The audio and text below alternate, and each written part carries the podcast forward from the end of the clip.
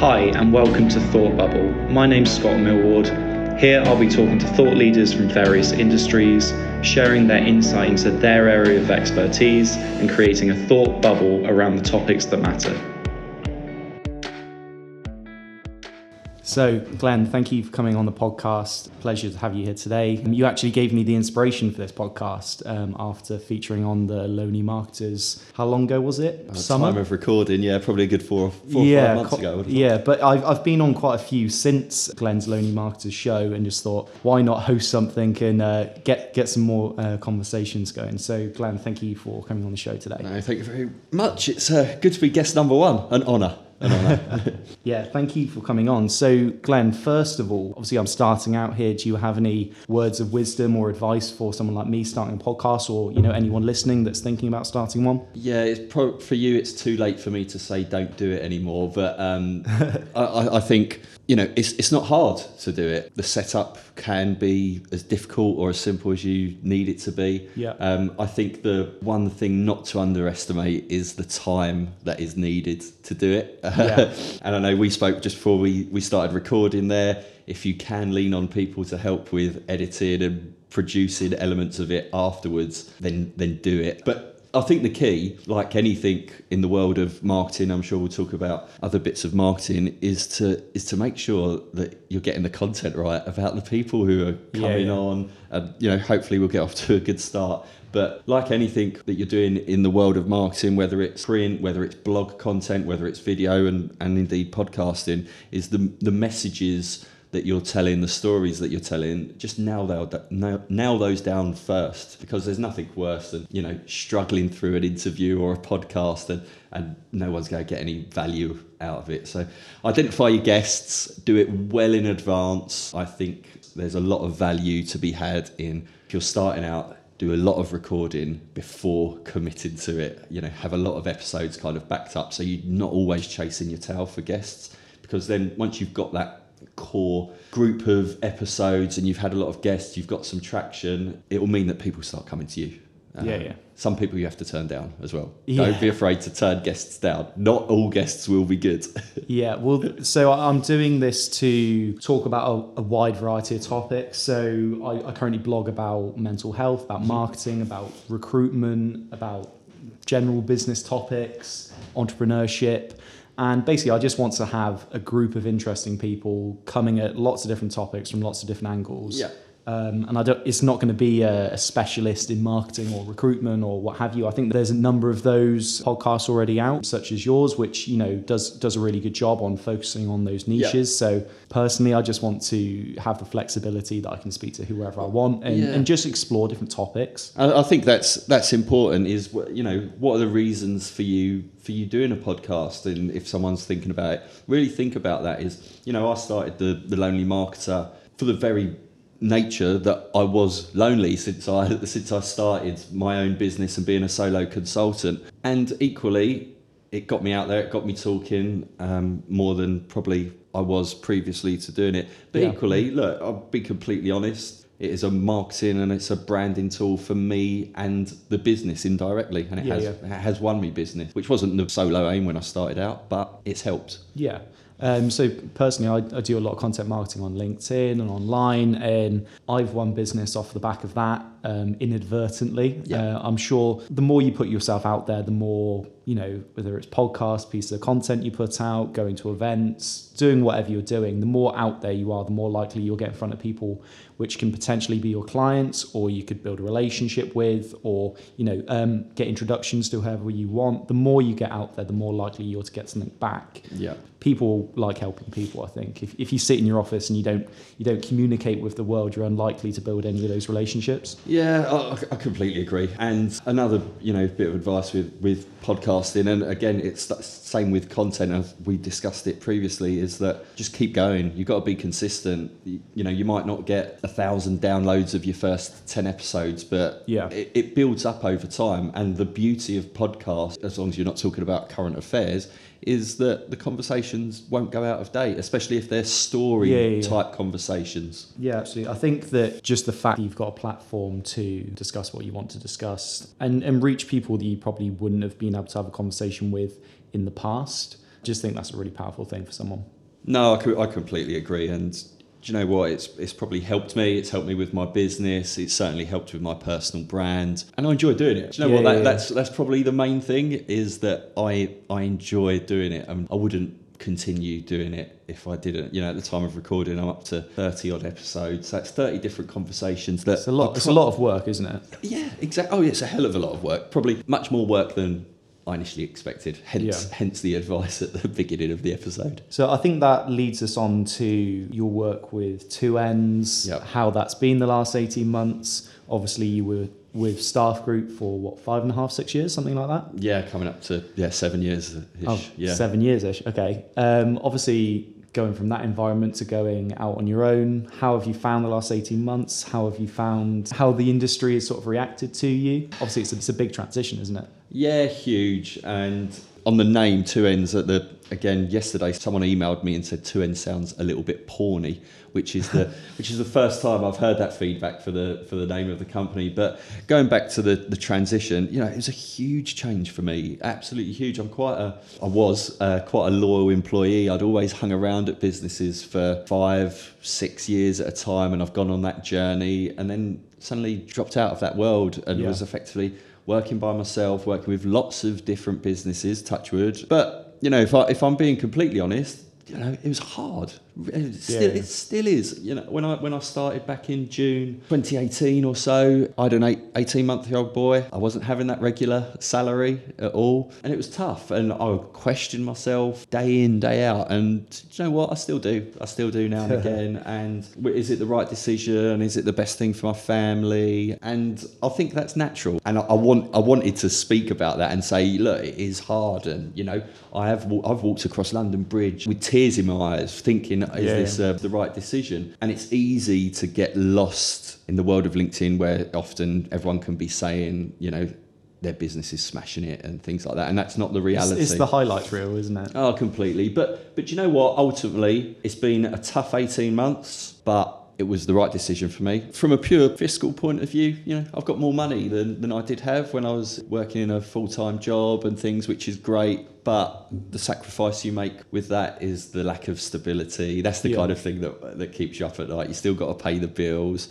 But, you know, certainly no regrets. Would you say the stability in terms of how you work, do you prefer that now, or do you prefer the, you know, stability of a 9-to-5 salaried role? Yeah, it's a very different way of working now. I do miss the 9-to-5 side of things, but I'm not sure whether that's just because I was indoctrinated in it for 15 years before doing it by myself. So I've had to change myself how to work, how to be more productive. You know, I saw a post of yours recently about you need time just to step back and scroll through social media just to start reflecting again. And I do that. I exercise a lot more now than I did when I was working. But, you know, I enjoy it. I enjoy the stuff that I'm doing with my clients. I enjoy the variety now. I'm not getting probably stuck in a rut, which I probably was doing, if I was being completely honest, when I was back at Staff Group. But certainly no regrets at all. Well, I think as well, the fact that you've got 15 years industry experience behind you shows you've got the knowledge, and also you've got the network to allow you to do it, which you've built up over the years. Yeah, I think that it is a thing. And obviously I do use that I've been around for 15 years. But when you're working in marketing, as you know, I think it's so important to stay on top of all the current trends that are happening, because everything changes. There's new platforms all around. There's new techniques. There's a hell of a lot of new technology now that, you know, 15 years ago was not relevant at all, but it is now. So with that being said, where do you think recruitment marketing is going to go in the next 12, 18 months? I've been in recruitment marketing for about a year now. I've seen how things have transitioned in terms of more podcasting, more content marketing, founders, marketing directors, CMOs getting out front in front of their business a bit more and talking more openly and speaking with their competitors more as well, which I think is a good thing. Where do you sort of see that transitioning? Well, I think there's where it will go and where it should go. Two very different answers, and I think there are probably polarizing businesses who approach it in different ways. There'll be some businesses who are happy to just continue doing recruitment marketing in terms of brand-led stuff, which is the ugly stuff at the bottom, if you like, the presentations, etc., etc. In my mind, the best performing businesses, whether this is recruitment agency side or in-house with their recruitment marketing, will be the ones that are bringing everything together and making marketing kind of central to their sales efforts. And that doesn't matter whether you're selling a product or a service, whether you're looking to attract talent or you're looking to attract candidates and clients.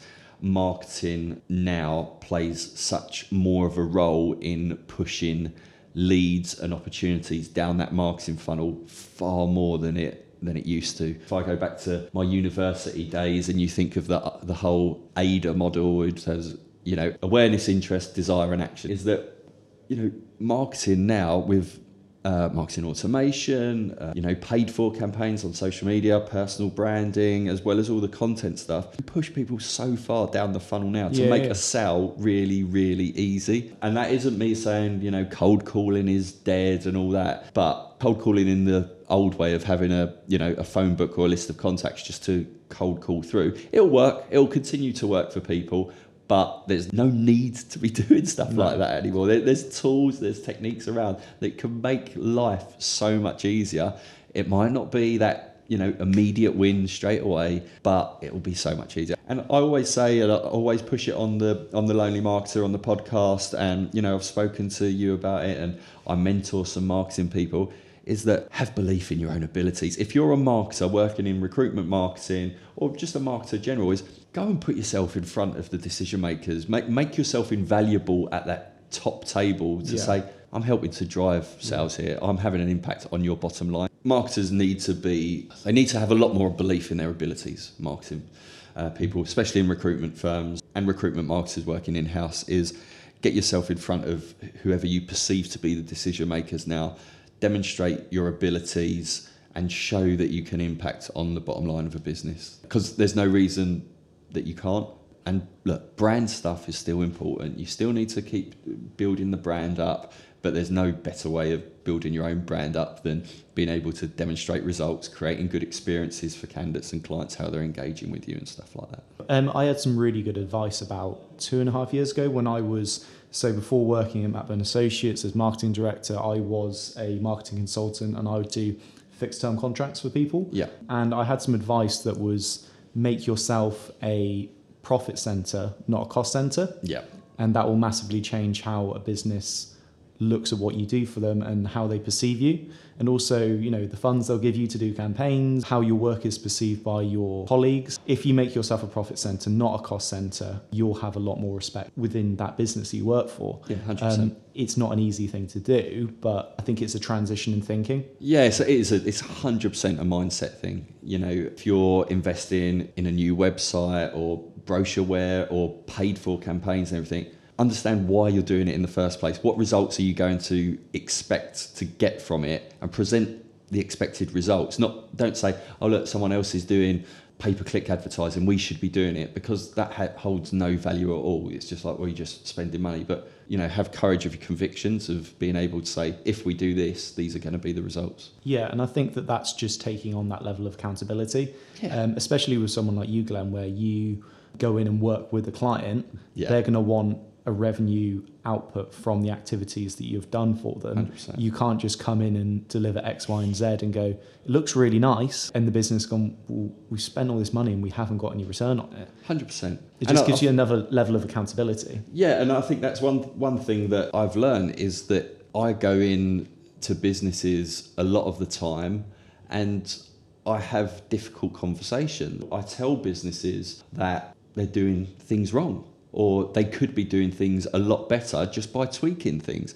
And you know what, if I'm being honest with myself, when I was kind of in-house and fully employed, I probably didn't push that as much as I could or should have, because, you know, you're working with these people day in, day out, and you don't want to rock the apple cart too much, but you should. I did it in the last couple of years that I was there and had more difficult conversations, but that comes with maturity and experience. But don't be afraid to have difficult conversations, as long as you're having them for the right reasons. It's not just being disruptive for the sake of it. No. If you're doing that, you're going down the wrong road.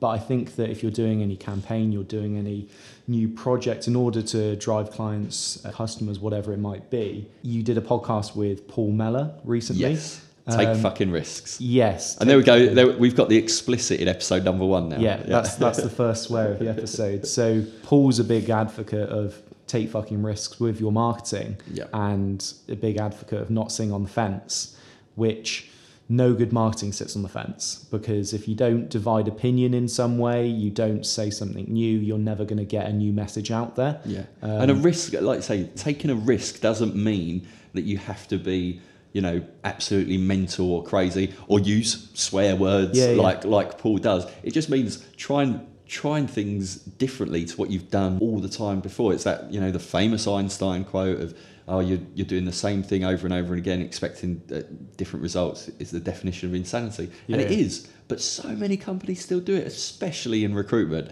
There's so many who are trying to keep up with the Joneses and things like that. It's like, well, try something different. Literally, what is the worst that can happen? Yeah, exactly. Yeah. I had a conversation with Matt, our CEO, the other day, and we were like, we position ourselves as an RPO, but do we still want to be perceived as an RPO? Is there a different angle we could go at this from, which, you know, maybe would reflect our personality better? It's just a conversation that we're having, but the fact that we're having those sort of conversations means that we're aware of how we're perceived in the market or how we potentially want to be perceived by clients. Yeah. We also recognize that we don't want to work with every company. We want to work with the companies that buy into our personality, to buy into the style that we work with. There might be businesses which would be absolutely awful to work with us as clients and us for them. But it's trying to work with people that fit in with you, not trying to work with every client that has a budget. I think you have to accept that not everyone's going to like you, not everyone's gonna engage with you, and that's fine, but don't try and be everything to everyone. The people who don't buy from you or engage from you probably aren't your target customers anyway. So, you know, just focus on the people who you want to engage with and tailor messages and content and campaigns for them, not for everyone, because you're not going to get anywhere. Yeah. Personally, I've always thought that, but I think over the years and the more campaigns you do, you probably get more conviction in having that message validated. Yes. I think that someone like myself, you know, when I started out in my career, I did sit on the fence a bit. I tried to do the right thing, but then, you know, after pushback from directors and from, you know, maybe the first part of the campaign didn't work, or maybe we didn't use enough budget or spend enough time working on it. So we went, oh, okay, right, let's not do that anymore. Let's, you know, push on to the next thing. But now, people like ourselves, we know when something is on to something good. Yeah, and you could double down. Yeah, exactly. And we sort of understand the process of how it works now. So I think having that level of conviction will come with time. And I think that potentially is the step up from exec, manager, director, consultant. It's those steps where you have that level of conviction. Yeah, agree. Completely agree. Yeah. So I think it's definitely a change in thinking, without question. So I want to talk a bit more broadly just about how recruitment marketers interact with each other. So I've been on your show, The Lonely Marketers. I've been on Victoria's show as well, the recruitment marketing podcast. You're talking about doing a meetup, potentially getting people together, which I personally think is really exciting. I've met loads of different people who do something similar to what I do through yourselves and sort of building that community. Do you think 2020 you're going to be able to get some events together? You're going to be able to get, you know, a couple of pub crawls around? I'd love to. I think it's one of those is, you know, me and Victoria, you mentioned her. We talk all the time about doing stuff. It's a time thing, but I'd like to get people together. I think generally recruitment marketers don't get together enough and share their challenges, their experience, their best practice. Some of that is, especially in the recruitment agency world, is just purely down to the fact that in some cases, they wouldn't have been allowed to a lot of the time. You get so you're in a little bubble in your company, and there's this fear that, oh, don't go and talk to them about it, otherwise they're going to steal the ideas. The reality is everyone's pretty much doing exactly the same stuff a lot of the time. And in the end, if a recruitment agency proclaims that all it wants to do is to, you know, better the candidate experience and find the best talent for the client, the only way that that's going to happen is if we share knowledge, if we share experiences, if we share best practices. And I'd like to think that the likes of myself and Victoria, we're trying to help with that by getting the podcasts out there, getting people to share their frustrations and to validate ways of working. And it's happening more. I think generally as an industry, it's happening more. It'd be great to take it to the next level in, you know, in 2020 to be able to get people together physically and, you know, have a drink, have something to eat, and, you know, however it may look. But ultimately it will be, you know, it'll be led by the community. It can't come down to a couple of people just wanting to put on an event. We can help organise it, but the demand has got to be there from the community as well. And that's how a community is successful. It's, you know, it's led by the community a lot of the time rather than one or two individuals. Because there's nothing in it for me or Victoria or anything other than, again, the stuff that might just come off of it in terms of personal brand and awareness. Yeah, absolutely. I really like the point about getting everyone together to share ideas and not to be scared of sharing those ideas or what you're thinking to do or whatever it might be. I got told the phrase, ideas are like arseholes. Yeah. Everyone's got one. Yeah, yeah. And it's a fair point. The secret is in the execution, not in the idea. But the thing is as well, is like you say, everyone has got ideas and everyone will have ideas. Sometimes all they need is that validation of ideas, especially in recruitment businesses. People have been doing things in the same way for a long time, and to step out of that comfort zone or try and introduce something new can be a little bit daunting. I also think that the fact that most marketers in recruitment organisations are fairly lonely, as your podcast suggests, you know, you're 1, 2, 3 people probably max in most recruitment organisations. So dealing with very demanding sales consultants and recruitment consultants. Exactly. And I think that it's very difficult in that environment to bounce ideas off people. I mean, personally, I work on my own. I work with external people to help me with what I do, but I don't have a team working below me. So when I'm trying to bounce ideas off non-marketing creative people, it's difficult. Yeah. So you need to build your own community outside of your organizations that you feel confident to go, I'm thinking about doing this podcast. I'm thinking about doing this piece of content. What do you think? Do you think it would work? And I think doing those things, it's like building up a friendship group, isn't it? You need to be able to have that community and that network to give you that support and validation for doing it. I mean, personally, I'd never have started a podcast without being friends with people that have done podcasting before. We've had a few problems today with recording, but we've managed to get through it with thankfully Glenn being here. But yeah, it's having a support network around you to validate that it's not the most crazy idea in the world, where you might have been battered down maybe internally.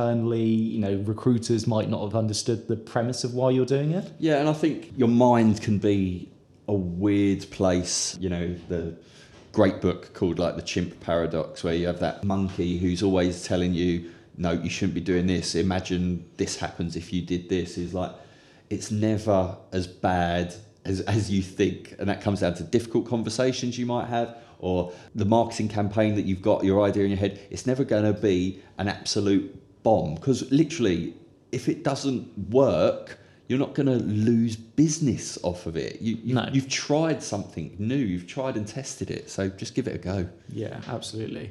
So based on the idea of try something, see if it works, fail forward and all that sort of stuff. Obviously, we both do content marketing. We're both heavily involved on LinkedIn. Is there any sort of piece of the content you've seen recently which have caught your eye and you've gone, wow, that's really interesting way to approach something, or maybe it's a new topic, or it's a really good delivery of something? Is there anything that you've seen recently which... Other than your stuff, yeah? Other than my stuff, obviously. I know it clogs up your feet. It's a funny one, that question. I get it a lot in my current line of work with 2Ns when I'm meeting new clients or pitching for the business is, oh, what marketing are you seeing that's working really, really well? And my honest answer is, I don't know. The reason I say that is because the best marketing I probably won't be seeing unless I'm the target market for it. Absolutely. You know, there'll be great targeted email campaigns going on. There'll be content delivered directly to these really people. Good branding campaigns is probably what we do see. Yeah, exactly. Good branding campaigns that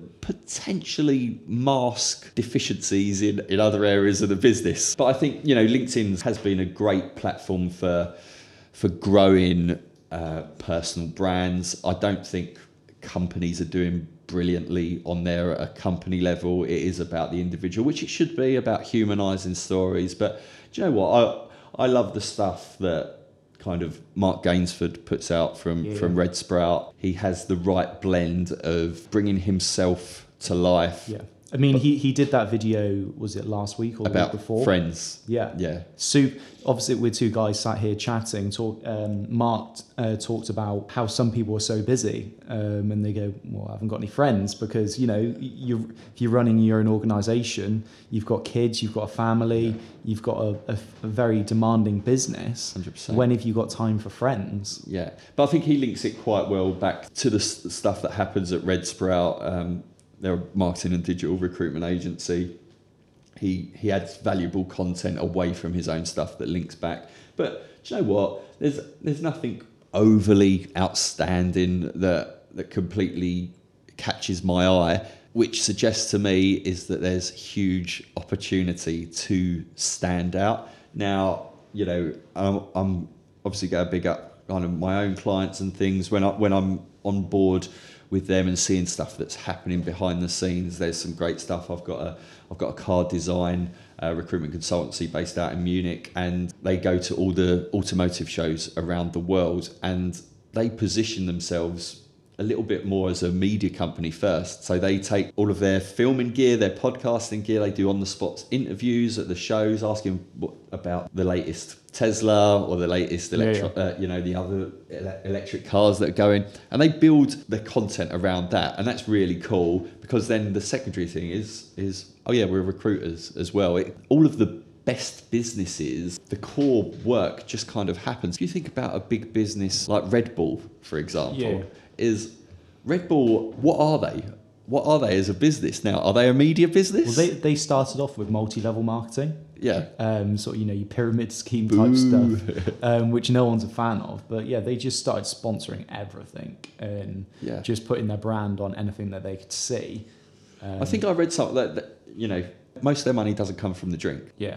Exactly. It's insane. And I think if you can really find your purpose in terms of what your business stands for, and you show a genuine passion for it, then sales and everything's going to come off of the back of it. But yeah, I don't think there's anything. Going back to your original question, I don't think there's anything majorly brilliant out there. Yeah, I'm sure your listeners are going to come back and saying, "Oh, what about this that we're doing, etc." Well, that's cool. Let me know. Let me have a look at it, and you know, you might change my opinion on that. Yeah, and also, when you go, well, what's a good marketing campaign? Unless you've seen the data, unless you've seen the return on investment. The objectives of it. Yeah, what the objectives. It's when you get viral reach on something, but didn't hit your core audience, so what was the point? Yeah. Going viral for the sake of going viral is not massively useful sometimes. And do you know what? Vanity metrics, I'd say. Yeah, and you know, standout campaigns and things, that's cool. But especially in recruitment marketing, is we've got to get the basics right first. You know, it's easy to hide behind huge, massive campaigns and things like that. But if we're not giving the candidates that right experience, and they're getting pissed off, or, you know, we're not going back to clients when we said we would and things like that, is let's get that right first. And, you know, as a marketer, you can help with that. You should be central to that experience, regardless of whether you say it's consultants' responsibility. You know, make yourself central to improving that experience first. 100%. Well, personally, I've been going into work with our clients a lot more than I was in the first sort of 6 months of working in the business, where I'm going in and delivering employer brand campaigns, EVP support, and that's being asked for 3, 6, 9 months into working with the client. They've gone, right, we've delivered these roles. Scott, can you now come in and, you know, improve our employer brand, because we want to hire X, Y, and Z type of individual, and we want to be able to market to those people effectively. Yeah. But what we currently have isn't working, or it's not, you know, not been done at all, which is the case for a lot of corporates. And I'm sure it's something which you find with your clients where they've just not approached that before. Yeah, there is a trend in the industry of outsourcing more of these elements to clients and getting involved, like you say, in employer branding and things like that. And, you know, marketing should be involved in those conversations, in being able to manage expectations of delivery, because in the end, it's all well and good a salesperson or a consultant selling these dreams, but who's it going to fall to deliver? And you've still got your day job. So, you know, if those conversations are being had in your business at the moment around, you know, helping clients with employer branding and helping them do microsites and email campaigns to help them attract talent, is get involved in those conversations as soon as possible, just to be able to frame what it's going to look like from resource and everything. Yeah, I mean, one of the things with clients, I think, is understanding how to position it commercially. Yeah. Because, you know, if you're outsourcing my time or someone like Glenn's time and it hasn't been costed, you know, the client might get an unexpected bill that they're not thinking they're going to get. So I think you need to communicate effectively with your clients how you're going to do the employer branding, also how you're going to cost it, and also what the deliverables are, because you could be creating microsites and doing talent acquisition campaigns on Facebook and Instagram, all this sort of stuff. And you might not have managed expectations. You know, running a Facebook campaign in order to get volume roles, it's not going to work like Indeed, is it? Or Total Jobs. It's not just you stick an ad up and you're suddenly getting applications. Other job boards are available, but it's not going to work in that same way, and it's building an inbound pipeline of candidates, and it can take time and testing to do that. But once you've done it correctly, you have an inbound pipeline rather than the just random applications. Yeah, you go from being proactive, from going reactive to being more proactive, which is brilliant, really. Yeah, without question. I think it's just exciting, the fact that, I mean, personally, I've come from a B2C background, and I moved into recruitment marketing, which is B2B in terms of trying to win clients and market the business, and B2C in terms of business to candidate, really. Yeah. And a lot of these techniques in terms of, you know, remarketing to people, Facebook, Google ads, all these sort of things. You know, if I go and buy a dishwasher tomorrow, I'm going to get retargeted on Facebook or whatever with those ads. If I'm looking for a role, I'm not getting retargeted based on the fact that I want a X, Y, and Z role, which I think is where it's going to go in the future, where people, they're going to build up talent banks using inbound marketing strategies. Yep. So they're going to start nurturing their databases, not just through email marketing, but through social media retargeting, through just positioning it in front of people, lead scoring. I work with a company called Force24 who do marketing automation. Other marketing automation companies are available, you know, your HubSpots of this world, but you can lead score people in terms of understanding what they do. You know, you've got Adam Gordon at Canda ID doing some really cool stuff over there. And when you start seeing those data metrics, it's like, wow, okay, we can understand when a candidate actually wants to be spoken to and when they're looking for a job. Yeah. You know, and like you say, on the retargeting thing as well, it's like you do see it. You see there are some recruitment companies doing it, but they're just pushing jobs. But you can be quite clever with stuff like that, especially, you know, talk about if the location is in London, then you can talk more about living in London with the advert to think, oh, yeah, that's really good, really cool bars in London, to try and convince people, rather than just another same job on a website. Is delve into the job more, into the location, into the culture of the business, and just be a little bit more clever with the retargeting. I think what we're going to see is, historically, what I've been told, the strength of the database from the recruitment agency. We've got 250,000 people on our database. Yeah. You know, that was like a big selling point for working with that agency. It was when I started. Yeah, it was. What I think it's going to move to in the future is we've got 5,000 Java developers who are actively engaged in our nurture process. We've got 500 who would have a conversation tomorrow about X, Y, and Z role in London. Yeah. And you'll be nurturing these people consistently with content, you know, all over the web, so that you can actually offer these candidates to clients. It's a hell of a lot of work for any recruitment company to get to that stage at the moment. It's a lot of work, but I think that is where it's going to go to. And it should. It's completely logical. There's so many redundant candidate databases that are very expensive online, you know, online yellow pages type, just lists of names and numbers that have just been put on there over however many years, notwithstanding GDPR, just to hit KPI figures. And it's just, they're not being used. They're just not being used. Such a waste. Yeah. It's also very frustrating as a marketer when you speak to consultants and you look at what they've put on the CRM and you go, oh my God, why have you not tagged their location, their salary bandings, you know, interests, you know, something's, you know, a quality in them or something like that, yeah. So that you can, in the future, you can filter those people, yeah. rather than just have to scroll through notes on tens of thousands of people. I don't want to tar all recruiters with the same brush, because there's some brilliant recruiters out there that I know and that I work with, but in too many cases, you know, the candidate is only relevant for a lot of recruiters at that one time if they can fill any specific job that is going on at that same time. If it doesn't happen, yeah. then it's crazy. And it's insane in pretty much every industry, even more so in like tech. You mentioned Java developers or just developers in general. If you haven't spoke to someone in a 6-month period, yeah. within that 6 months, nowadays, that developer could have learned a whole new coding language, yeah, and they could have done a whole new project. And you might have roles on now that are relevant for that, but because you haven't nurtured them, you yeah. still think that they're just the Java developer that can only do Java type roles. It's insane when you think about it like that. Absolutely insane. But I think, and it can be automated to a certain degree. Yeah, it can be automated to a certain degree. You don't have to go hyper sensitive with it. No. I mean, I personally thought about it when I actually got employed at MBA. So yeah. How I joined MBA was I was pitched a role for one of MBA's clients about 9 months before, and the role just wasn't quite right for me. Yeah.